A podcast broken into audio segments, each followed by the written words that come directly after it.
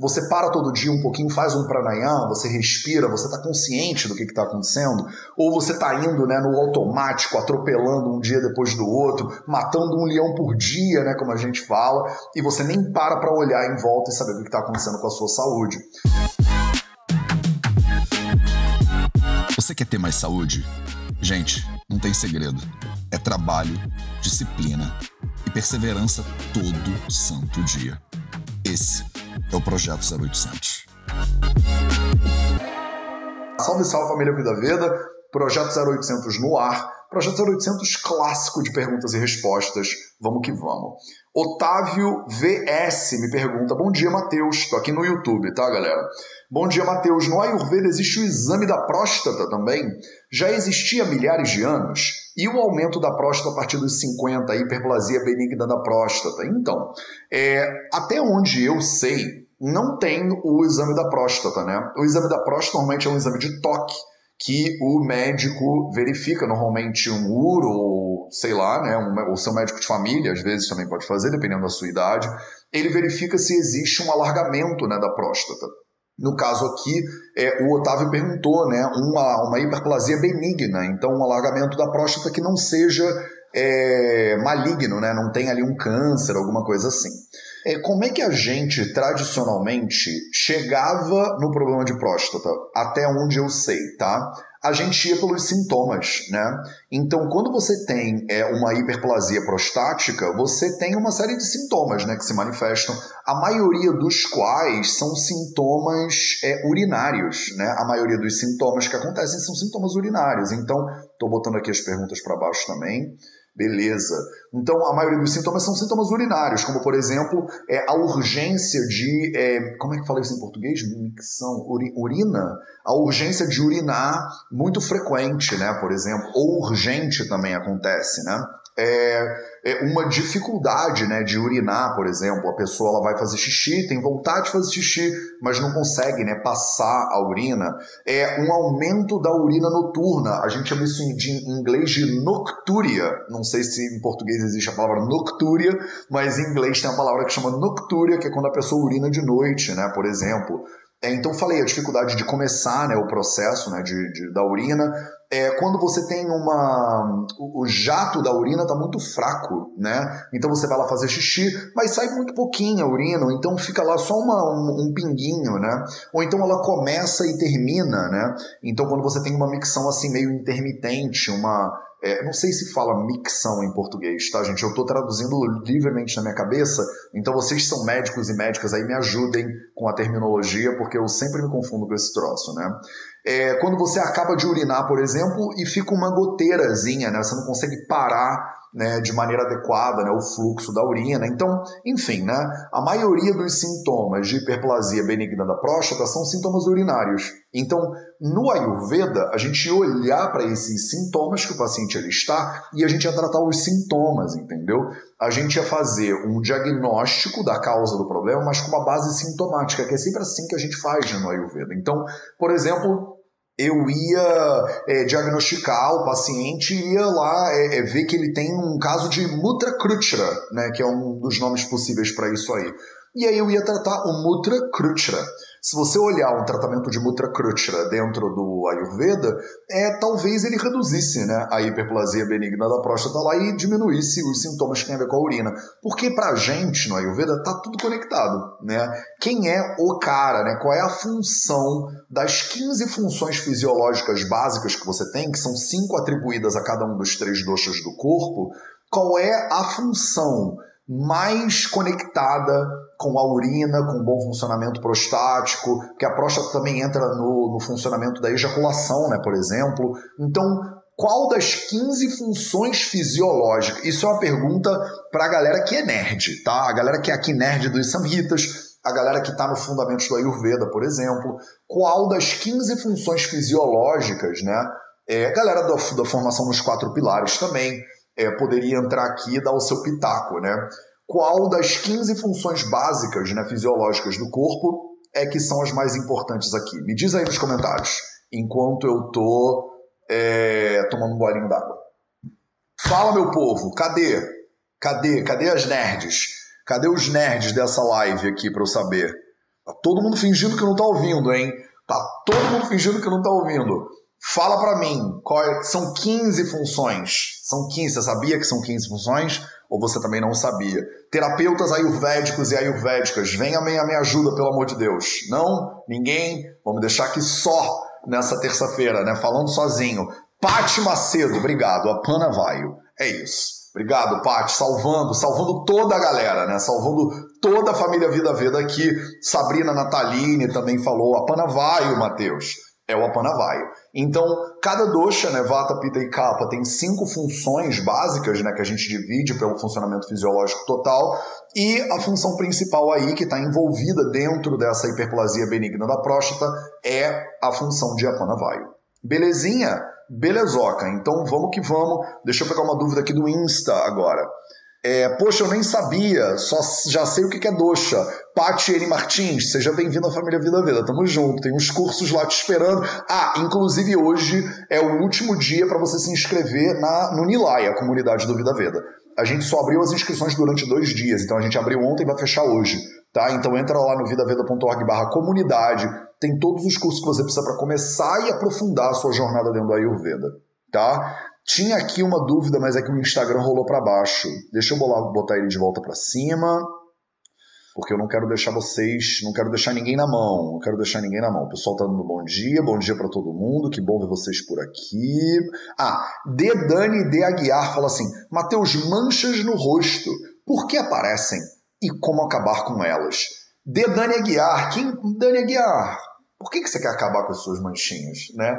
As manchas no rosto, elas aparecem por desequilíbrio de doshas específicos que estão afetando o Tua, que é a sua pele, né? Tua, que é a pele, é na verdade um upadato. Ela é uma consequência de outros tecidos corporais. Quando esses datos são afetados pelos doshas, eles podem desenvolver é, manchas características. Então, mancha no rosto não tem a mesma origem em todas elas, depende da cor da mancha, olha só. Se você tiver manchas mais pro branquinho, se você tiver manchas mais pro avermelhado, se você tiver manchas mais pro escuro, né, pro, pro, pro marrom ou pro preto, né, pro escuro, isso acontece por influência de doshas diferentes. Olha que interessante. Então, para acabar com essas manchas, você tem que diagnosticar qual é o dosha que está agravado na sua pele. Não adianta eu falar assim, mancha no rosto é causada por pita. Então, você tem que diminuir o pita. Aí você vai diminuir o pita e você não vai na base do problema, por exemplo, que era um problema de pele, a gente chama de tua croga, né? Um problema de pele, de base de vata dosha, por exemplo, que dá uma descoloração mais pro escuro, de repente, tá? Ou uma doença, um tua croga de kapha dosha, que pode dar uma uma descoloração mais para o esbranquiçado, de repente. Então, você, primeiro passo, quando você tem manchas no rosto, é ir num bom profissional de saúde, num dermato. Se ele entender de Ayurveda, ele vai fazer essa abordagem dos doshas. Se ele não entender de Ayurveda, ele vai fazer uma abordagem moderna. Se for uma abordagem integrativa, biológica e tal, melhor ainda, né? Porque senão... Eu acho que, pelo pouco que eu conheço de dermatologia, a gente ia tacar uns ácidozinhos aí, né, no seu rosto, e às vezes funciona, que é uma maravilha, né? Você tem que tomar cuidado, porque muitos desses remédios dermatológicos, eles eliminam as manchas, mas deixam a pele muito sensível. Então, você tem que seguir a recomendação aí da sua dermato ou do seu dermato, e talvez evitar, né, exposição solar e tal e tal. Então, Dedane de Aguiar depende da mancha no rosto. E aí eu acabei de me lembrar que eu não divulguei esse, essa live de hoje. Ah, gente, calma. Eu não divulguei essa live de hoje ainda no Telegram da Família Vida Verde, então eu vou aproveitar e vou fazer isso agora. Enquanto eu divulgo essa live, você que tá aqui, né, vocês mais de duzentas pessoas, aproveita e curte o vídeo agora, né? Se você deixar a sua curtida no vídeo, o YouTube entende que esse vídeo é legal e ele espalha ele para ainda mais pessoas sem nenhum custo para você. No Instagram, você também pode apertar um coraçãozinho que tem aqui embaixo. Parece que o Instagram entende que você curtiu a live e aí ele entrega para mais pessoas. Ou você pode ir direto aqui no aviãozinho e já chamar uma galera que você acha que pode se beneficiar desse conteúdo, que eu faço de maneira totalmente gratuita aqui para vocês nas redes sociais do Vida Veda. Então, deixa eu só divulgar esse, né, essa live aqui para a galera da família Vida Veda lá no Telegram. Estou ao vivo. Bora, formiguinhas de fogo. Bora, bora.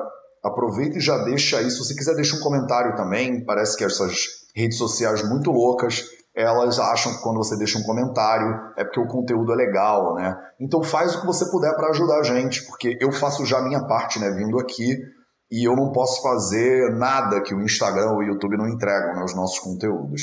Beleza, eu acho que respondi isso. É, Cida Handel pergunta: bom dia, família Vida Veda, gratidão pelos ensinamentos, e aos poucos estou mudando a minha vida, mas hoje medi minha pressão e ela estava doze por nove. E devo me preocupar? Também senti dor de cabeça. Obrigado, obrigado, obrigado, beijos. Cida Handel, eu não sei quem você é. Então, uma hipertensão de doze por nove, eu não faria para você, não diria para você se preocupar muito, não. Mas eu não sei quem você é, né? Então eu não sei se você é uma senhora de noventa e quatro anos de idade, eu não sei se você tem sobrepeso, eu não sei se você já tem alguma doença estabelecida. Então, dependendo do seu quadro, pode ser sim, pode ser um picozinho de pressão que pode ser preocupante para você. Se você tem oito estentes, toma remédio, né, para pressão, e sua pressão está dando um pico, de repente ela não está tão bem controlada. doze por nove, né, cento e vinte por noventa, não é uma pressão super preocupante, ela não tem um intervalo tão agressivo assim, eu não acho, eu não ficaria, vamos, chama o SAMU, né, imediatamente. Mas eu acho que o seu corpo, né, ele está conversando com você constantemente. Se você sentiu a dorzinha de cabeça, a dor de cabeça é um sinal de vata gravado na cabeça, diga-se de passagem, né? Shula, né? A dor é um sintoma de vata gravado. Então, você tá com alguma coisinha aí que cem por cento não tá, Cida. Então, vale a pena dar uma investigada, né? Como é que você dá essa investigada? Com autoobservação, e se você precisar, procure a ajuda do seu médico de família ou da sua médica de família. Beleza? Beleza. Vamos aqui... Oh, meu Deus, eu não... o Instagram, ele pula para baixo. Aí eu tenho que rolar tudo de novo para cima. Califórnia! Julie Pérez, setenta e sete, botou aí. Califórnia! Com ponto de exclamação. Califórnia. Ai, ai, Califórnia. Here we go. Aro Guedes, Matheus. A criança, quando apresenta bronquiespasmo sem histórico anterior, explica um pouco sobre... Caramba, eu não só, Aro Guedes, vou te explicar como essa semana... Quando é? Acho que na sexta-feira... tem uma aula inteira, vai ser um zero oitocentos inteiro sobre como tratar bronquite, de acordo com a Ayurveda. Então, eu vou ficar te devendo, Auro Guedes, mas volta na sexta-feira, que eu vou dar uma aula inteira sobre bronquite e como tratar bronquite na visão do Ayurveda. Então, provavelmente eu vou resvalar aí na tua pergunta. Belezinha? Fechou? Então, maravilha. Vamos adiante. Suzete Rete, no YouTube, me pergunta: bom dia, como a Ayurveda trata a inflamação do nervo trigêmeo? Suzete, depende do sintoma expresso pela tua inflamação no nervo trigêmeo. O nervo trigêmeo, ele é chamado de trigêmeo porque ele tem, né, são três, é, na verdade, desdobramentos do nervo trigêmeo. Então, do trigêmeo. Então, ele pode afetar várias partes diferentes do seu rosto de maneiras completamente diferentes, tá? De maneira geral, vou te dar um geralzão aqui, tá? Que não é específico, mas de maneira geral a gente trata com terapias de Shamana para Vata Dosha, tá? De maneira geral. De maneira geral. Eu não sei se você está com indigestão, a sua indigestão gerou ama, o ama bloqueou o caminho de Vata e o Vata está agravado, promovendo aí uma dor, por exemplo, não sei lá, né, aonde. Ou uma, um espasmo muscular, ou contração em algum lugar, ou não sei que tipo aí de... É... de questão neurológica que você está sofrendo, né? Então, eu não consigo saber. A palavra inflamação, ela não significa... Ela é inespecífica, né? Então, eu não posso dizer inflamação. Inflamação é sinal de Pita. Então, faça aí um Shamana para Pita. Não é assim que funciona, tá? O conhecimento ayurvédico. Então, se fosse simples assim, a gente não tinha que estudar sânscrito, né? Então, não é simples assim. A gente tem que olhar qual é o sintoma, mas geralzão tem um Vata Dosha aí metido no meio, normalmente. Então a gente faria Shamana para Vata, a menos que você esteja com ama. Se você é sam, ama, sama, a gente tem que fazer ama pachana primeiro. Se você é, é nirama, você não tem ama envolvido, a gente pode ir direto no tratamento para o Vata Dosha. E aí isso muitas vezes passa por oleações na cabeça. Shiro, Abhyanga, né? Shiras é a cabeça, Abhyanga é um processo de oleação. Karna Puranam, aplicação de óleo no, nos ouvidos. Pratimarshanasyam, ou até mesmo Nasyam, dependendo da dosagem que você for usar. Kavala e Gandusha, que são as metodologias de oleação, né? Ou de é, aplicação de alguma coisa medicada dentro da boca. Então a gente tem uma série de processos procedimentos que a gente poderia usar para dar uma apaziguada no Vata que poderia estar gravado aí na tua cabeça. Mas para eu saber exatamente, só vendo o seu caso concreto. Beleza? Beleza. Deixa eu ver aqui no Insta. Estou fazendo um ping-pong, né? Insta e Insta e YouTube. Se tiver um Facebook aqui, eu, eu explico também. Vamos que vamos. Vamos que eu tô cheio de energia hoje. Malu Campos. Bom dia, Matheus. O que você sugere de açúcar quando estamos um pouco inflamados? Intestino inflamado, candidíase. Eu já estou melhorando, mas ainda tem alguns sintomas. Eu pergunto para saber se mesmo o mascavo faz mal. Malu Campos. O problema não é o açúcar só, tá? É óbvio que quando você tem uma infecção, por exemplo, de cândida, é natural que a gente pense, né, que o fungo se nutre de açúcar, né? Esse é um pensamento, né, uma concepção super natural. É, só que não é o açúcar, provavelmente, que gerou, né? Não é porque você comeu açúcar mascavo que você deu uma, derrubou a sua imunidade a ponto de desenvolver uma cândida, tá? Não é por aí. Quando você tem inflamação, o açúcar refinado, por exemplo, pode ter um potencial inflamatório sim, mas tem uma série de outras coisas, tá? Tem uma série de outras coisas. Não adianta nada você parar de comer todos os açúcares do mundo e dormir mal, por exemplo. Se você tem uma noite de sono curta, você prejudica a sua imunidade. Não adianta nada você parar de comer açúcar e comer um bando de alimento processado, ultraprocessado, frios, né? Ah, Matheus, eu, eu parei de comer açúcar, mas aí no café da manhã eu como um misto quente, né? O que, que tem no seu misto quente? Ah, tem queijo provolone, tem peito de peru, presunto, porque eu gosto de dois tipos de ultraprocessados carcinógenos classe um, tem um pão branco, daquele bem branco, e eu passo uma demão, assim, de, de, de manteiga para dar aquele, aquele, aquele crocs, né, depois que ele sai do meu, da minha sanduicheira, né. Aí a pessoa tá lá parando de comer açúcar e mandando brasa em um bando de alimento pró-inflamatório. Então, como eu não sei, Malu, como é que é a tua rotina de dieta, né, é, eu não posso te dizer que o açúcar é o problema. Mas na dúvida, se você quer substituir o açúcar, substitui ele por outras coisas que sejam cem por cento integrais e que sejam doces. Qual o exemplo mais clássico aqui? A tâmara, né? A tâmara é um super doce do doce da batata doce, né? Então, se você botar tâmara em vez do açúcar mascavo, você vai estar diminuindo o açúcar, mas você não vai estar deixando de nutrir o seu corpo com glicose. E se você partir do princípio que o fungo é alimentado, né, pela glicose e tal e tal, né, nem maçã você deveria comer, o que a gente sabe que não é verdade, né? O problema aí não é o consumo de açúcar só por ele só, né? O problema é como é que está a sua saúde de forma global, como é que está o seu sono, como é que está a sua alimentação, já falei.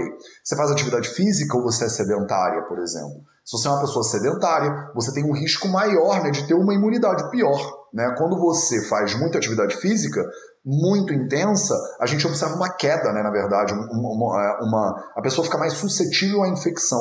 Então você pega, por exemplo, maratonistas, né, quando acabam a maratona, uns dias depois da maratona tem uma chance maior de contrair, né, de ficar gripado e tal e tal. Só que no longo prazo, a realização de atividade física, ela deixa a sua imunidade mais robusta, né? É, se você não faz maratonas, se você faz a sua atividade física de trinta minutos, faz o seu yoga de manhã, faz a sua academia, faz a sua aula de bachata ou de forró, seja lá o que for, você mantém, né, uma imunidade legal. E por último, eu não podia acabar, né, essa, essa palavra aqui sem te falar um pouquinho sobre a sua habilidade de cultivar esse silêncio, né? Você para todo dia um pouquinho, faz um pranayama, você respira, você está consciente do que está acontecendo, ou você está indo, né, no automático, atropelando um dia depois do outro, matando um leão por dia, né, como a gente fala, e você nem para para olhar em volta e saber o que está acontecendo com a sua saúde. Se você não tem os quatro pilares da saúde mais ou menos, né, observados, a alimentação, o sono, o movimento e o silêncio, não adianta parar de comer açúcar, só. É claro, faz sentido? Então vamos em frente. Vamos pro YouTube? Vamos pro... Pô, só vinte minutos já respondi oito questões, fala sério, estão bombando hoje. Mona Lisa... É... Mona Lisa Noronha, Matheus, bom dia, por favor indique um livro para cada um dos quatro pilares da saúde, em especial para o pilar do silêncio e do movimento. Então, eu posso te indicar um livro para cada um dos quatro pilares da saúde, mas o movimento talvez seja o mais difícil. Vamos lá. Livro para alimentação. Livro para alimentação é o Comer para Não Morrer, do doutor Michael Greger. Comer para Não Morrer, do doutor Michael Greger. O original em inglês chama How Not to Die, Como Não Morrer, tá? Como Não Morrer é o livro obrigatório do pilar da alimentação. No pilar do sono, o livro obrigatório é Por Que Dormimos, do Matthew Walker. Matthew, tipo eu, né, mas em inglês, Walker. O Matthew Walker é um dos maiores pesquisadores de sono hoje, no mundo, hoje em dia, ele tem um livro que chama Por Que Dormimos, né? Por Que Dormimos. Depois eu vou tentar mandar para vocês nos stories as quatro recomendações de livros hoje. Eu tiro uma foto de cada um e mando para vocês nos stories para vocês terem lá. Posso fazer até um carrosselzinho depois, se vocês quiserem. Livro para o Pilar do Silêncio. Tem vários livros muito bons para o Pilar do Silêncio. É, a maioria, por exemplo, dos livros... É, por exemplo, cara, Siddhartha, do Hermann Hesse, vem à minha cabeça aqui agora. Não é um livro de técnica, né, de como meditar, mas é um livro que vai te inspirar, né, a ver, né, a jornada do Siddhartha lá, que depois virou o Buda dois mil e quinhentos anos atrás, nas palavras do Hermann Hesse, que é um escritor fenomenal, né. É, um livro que eu tô lendo pessoalmente agora é Dropping Ashes on the Buddha, né? Batendo as cinzas no Buda. Não sei se tem isso em português, tá? Não sei se tem isso em português. Dropping Ashes on the Buddha, se você lê em inglês, fica a dica aí. Vou ver se ele existe em português e eu mando pra vocês. Um livro que foi um dos primeiros que eu li sobre o Pilar do Silêncio na minha vida inteira foi A Arte Cavalheiresca do Arqueiro Zen. Vale muito a pena, e todos os livros do Suzuki sobre Zen Budismo valem muito a pena. Então, A Arte Cavalheiresca do Arqueiro Zen é um livro bem pequenininho, maravilhoso. Outro livro para fechar, né, os livros do silêncio. Viu que no silêncio eu me empolguei, né? Vamos, último não, vamos mais dois livros aqui para você, para a gente encaminhar o Pilar do Silêncio para o final com indicações sólidas aqui. Um também dos livros que me influenciou muito quando eu era adolescente foi A Autobiografia de um Yogi, né, do Paramahansa Yogananda. Fica aqui a dica para você também, vai lá e lê. O Paramahansa Yogananda é uma pataca, é um livro um pouquinho mais grossinho, mas conta lá a história, né, do Paramahansa Yogananda, que foi um yogi, né, que viveu é, lá na, met- né, na metade para o final do século vinte, né, do século passado, e é uma referência para muitas pessoas hoje em dia. Cara, vou me empolgar no Pilar do Silêncio. Todos os livros, todos os livros do Jiddu Krishnamurti, Todos os livros do Jiddu Krishnamurti, J I D D U, Jiddu Krishnamurti. Eu vou botar alguns, algumas possibilidades para vocês depois nos stories, porque aí eu tiro a foto e posto lá para vocês, tá? Hoje vai ser o dia da biblioteca do Vida Veda, então, né? É, Jiddu Krishnamurti, referência obrigatória. Alguns livros dos é, alunos do Ramana Maharshi. Então, Ramana, R A M A N A, Ramana Maharshi, Maha, M A H A, Maha R S H I, Maharshi. Ele nunca escreveu livro nenhum, mas era um santo lá do sul da Índia, e alguns alunos escreveram os diálogos, né, que participaram com o Ramana Maharshi. Fica aqui a dica também para você sobre silêncio. E para coroar, né, o Pilar do Silêncio, não poderia terminar sem o Bhagavad Gita. A Gita é um... Se você for escolher só um livro para você ler a sua vida inteira, eu leria só a Gita, né? Eu não leria mais nenhum livro. É um livro lindo, lindo, lindo, que conta é, a história, né, na verdade, os diálogos entre o Krishna e o Arjuna no campo de batalha, né? Então, a história de Arjuna, que era um príncipe, né, que foi para o campo de batalha e ele tinha que lutar, sendo que do outro lado dos inimigos de Arjuna estavam membros da própria família do Arjuna, né? E ele teve um, um faniquito, não está escrito faniquito no Bhagavad Gita, mas ele teve um faniquito antes da batalha, e aí ele conta com Krishna, que era o conselheiro dele, e ele conversa com Krishna sobre os medos e, e, e, e é, questões que ele estava tendo antes dele entrar para o campo de batalha. Esse foi um dos primeiros livros, eu acho, que eu li na minha, tipo, com quinze anos mais ou menos, e ele até hoje é o meu livro de cabeceira. Eu continuo lendo esse livro todos, todo ano, e todo ano eu aprendo alguma coisa nova. Beleza? Falei. Para terminar, Pilar de Movimento. Eu acho que no Pilar de Movimento eu indicaria qualquer livro do Feldenkrais para você. Feldenkrais é F E L D, Felden-E-N, Kreis, K R A I S, tá? O Feldenkrais era um, era, eu acho, é, era um israelense que desenvolveu uma metodologia de movimento que chama Método Feldenkrais, e ele tem vários livros muito interessantes. Tem alguns aqui na minha prateleira. Aqui. Pronto. Ó, esse estava na mão. Awareness Through Movement, Consciência por Meio do Movimento, do Moshe Feldenkrais. Dá pra ver? Moshe Feldenkrais. Depois eu tiro uma foto e boto pra vocês lá nos stories, beleza? Então é isso. Já tá bom por dicas bibliográficas do Clube do Livro de agora, né? Inclusive, falando em Clube do Livro, a gente está pensando de criar um Clube do Livro lá dentro do Nilaya, da comunidade do Vida Veda. Então, além de tudo que tem lá já na comunidade do Vida Veda, a gente também está pensando de fazer um Clube do Livro. Mais pra frente, a gente ainda tem muita coisa para consertar dentro do, da comunidade. Ela acabou de lançar, a gente tem uma rede social só nossa que a gente criou, que chama Samadha, né? Que é, significa sociedade em sânscrito. O Samadha tá lindo, já tem um monte de gente lá. Inclusive, ontem a gente passou de quatro vírgula sete milhões de views no YouTube. Estamos chegando a cinco milhões de views no YouTube do Vida Veda. E passamos de duzentas mil pessoas em todas as redes sociais do Vida Veda. duzentas mil pessoas em todas as redes sociais do Vida Veda. Vocês têm noção disso? Instagram, Facebook, YouTube, Telegram, dá mais de duzentos mil seres humanos. É muito louco, né? Há quatro anos atrás tinha só eu e Dona Cris aqui, que, que curtia os conteúdos do V V. Então, Mona Lisa Noronha, indiquei, tá? Indiquei pra você. A própria Mona Lisa falou, já acho que o Comer para Não Morrer e o Por Que Dormimos sejam meus pontos de partida. Mona Lisa, você é gênia. Você já, eu nem tinha lido tua mensagem, você leu a minha mente totalmente. Maravilhoso. Vamos ver se tem mais alguma dúvida aqui no Instagram. Estamos chegando a trinta minutos de live, tá ótimo, né? Tá um pouquinho de tudo na live de hoje. É... Ive Filete pergunta assim, como eu começo a investigar sobre zumbido no ouvido? Ive, zumbido no ouvido quase sempre tem a ver com Vata agravado na sua cabeça. Então eu procuraria um bom profissional de saúde que entenda de Ayurveda. Tem uma galera dentro da família Vida Veda, profissionais de saúde tops que entendem de Ayurveda. Outra coisa que a gente vai fazer dentro do Samadha, dentro dessa rede social do Vida Veda, é conectar vocês. Então vocês que são médicos, médicas, nutricionistas, psicólogos, terapeutas, culinaristas, tem uma galera da família Vida Veda que é culinarista, cozinheiras e cozinheiros, né? E eu quero muito que vocês conheçam entre si.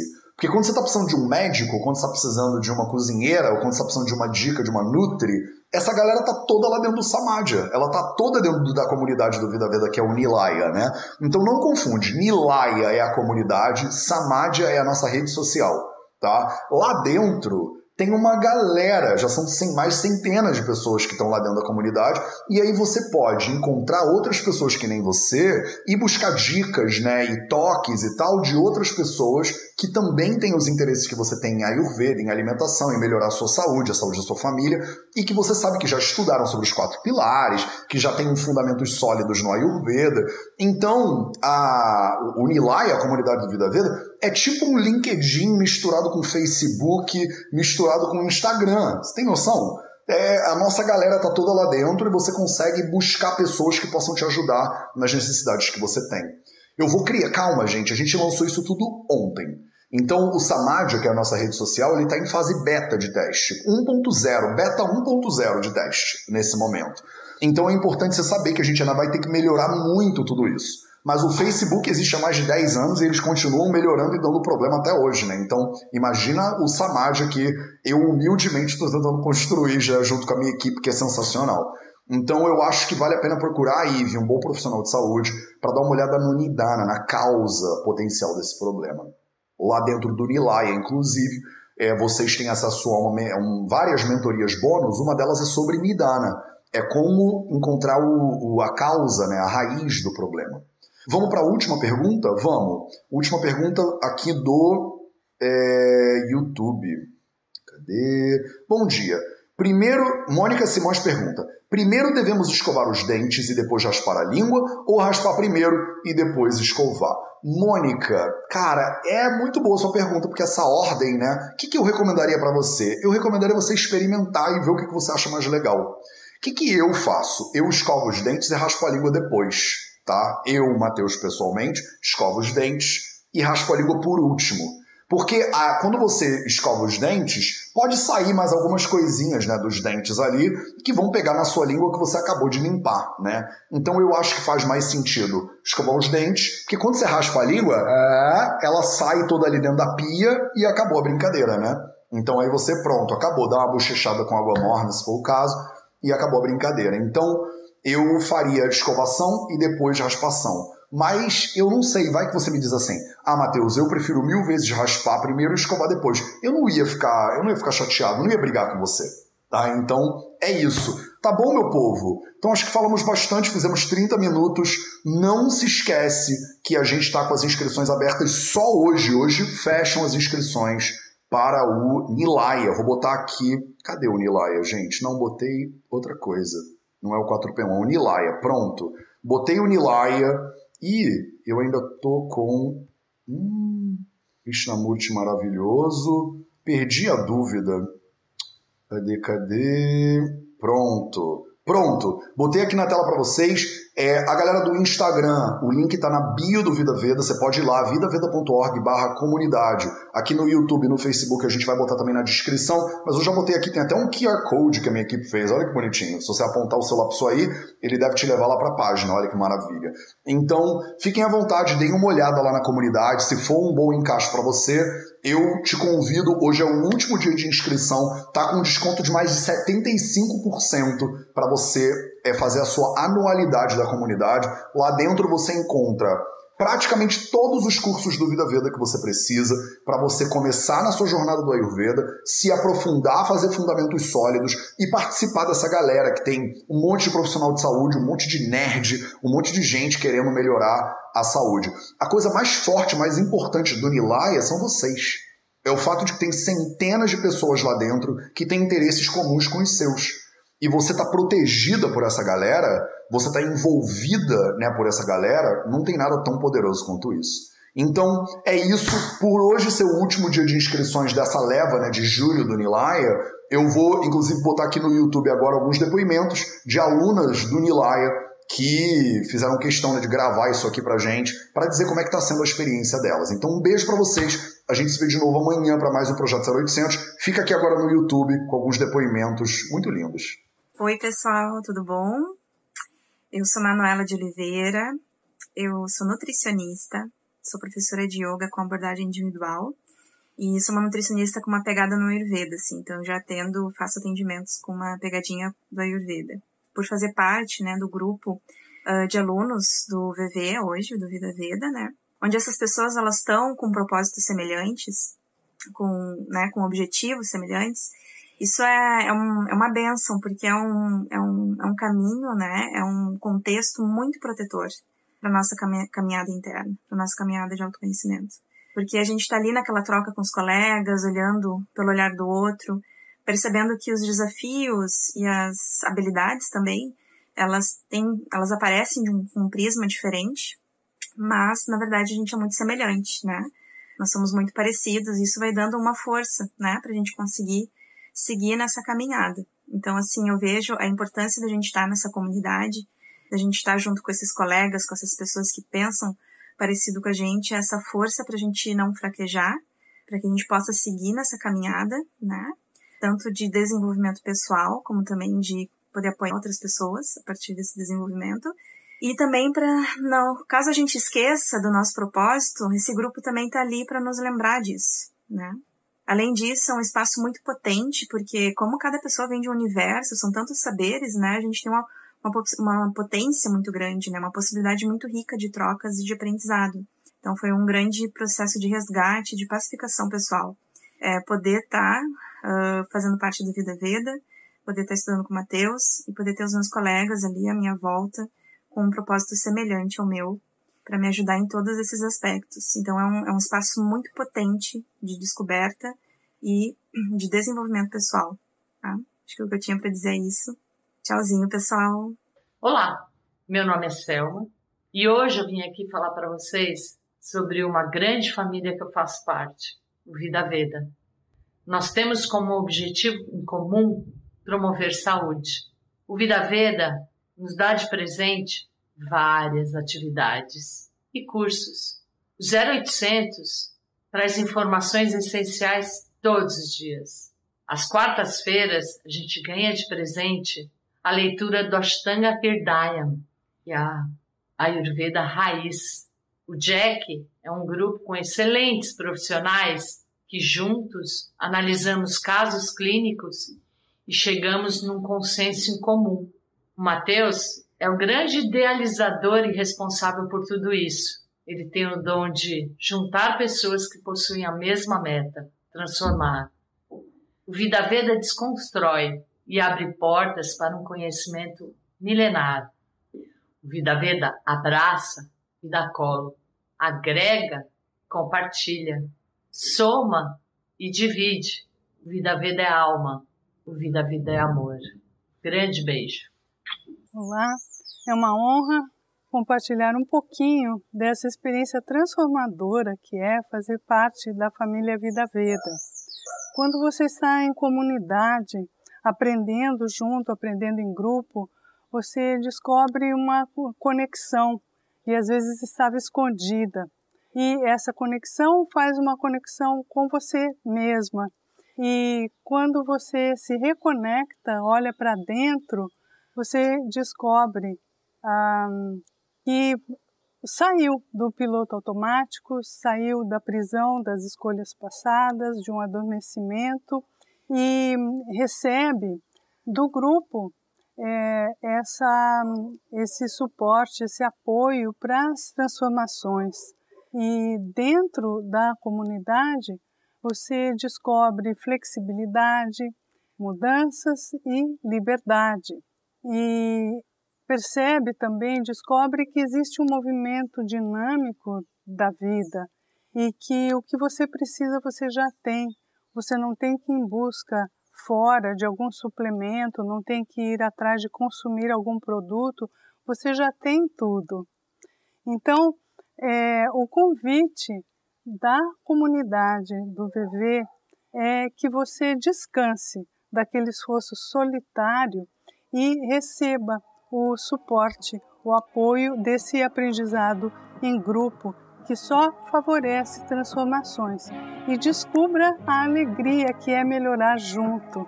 Gratidão imensa a Matheus, a equipe maravilhosa do B V, essa comunidade linda e os professores maravilhosos.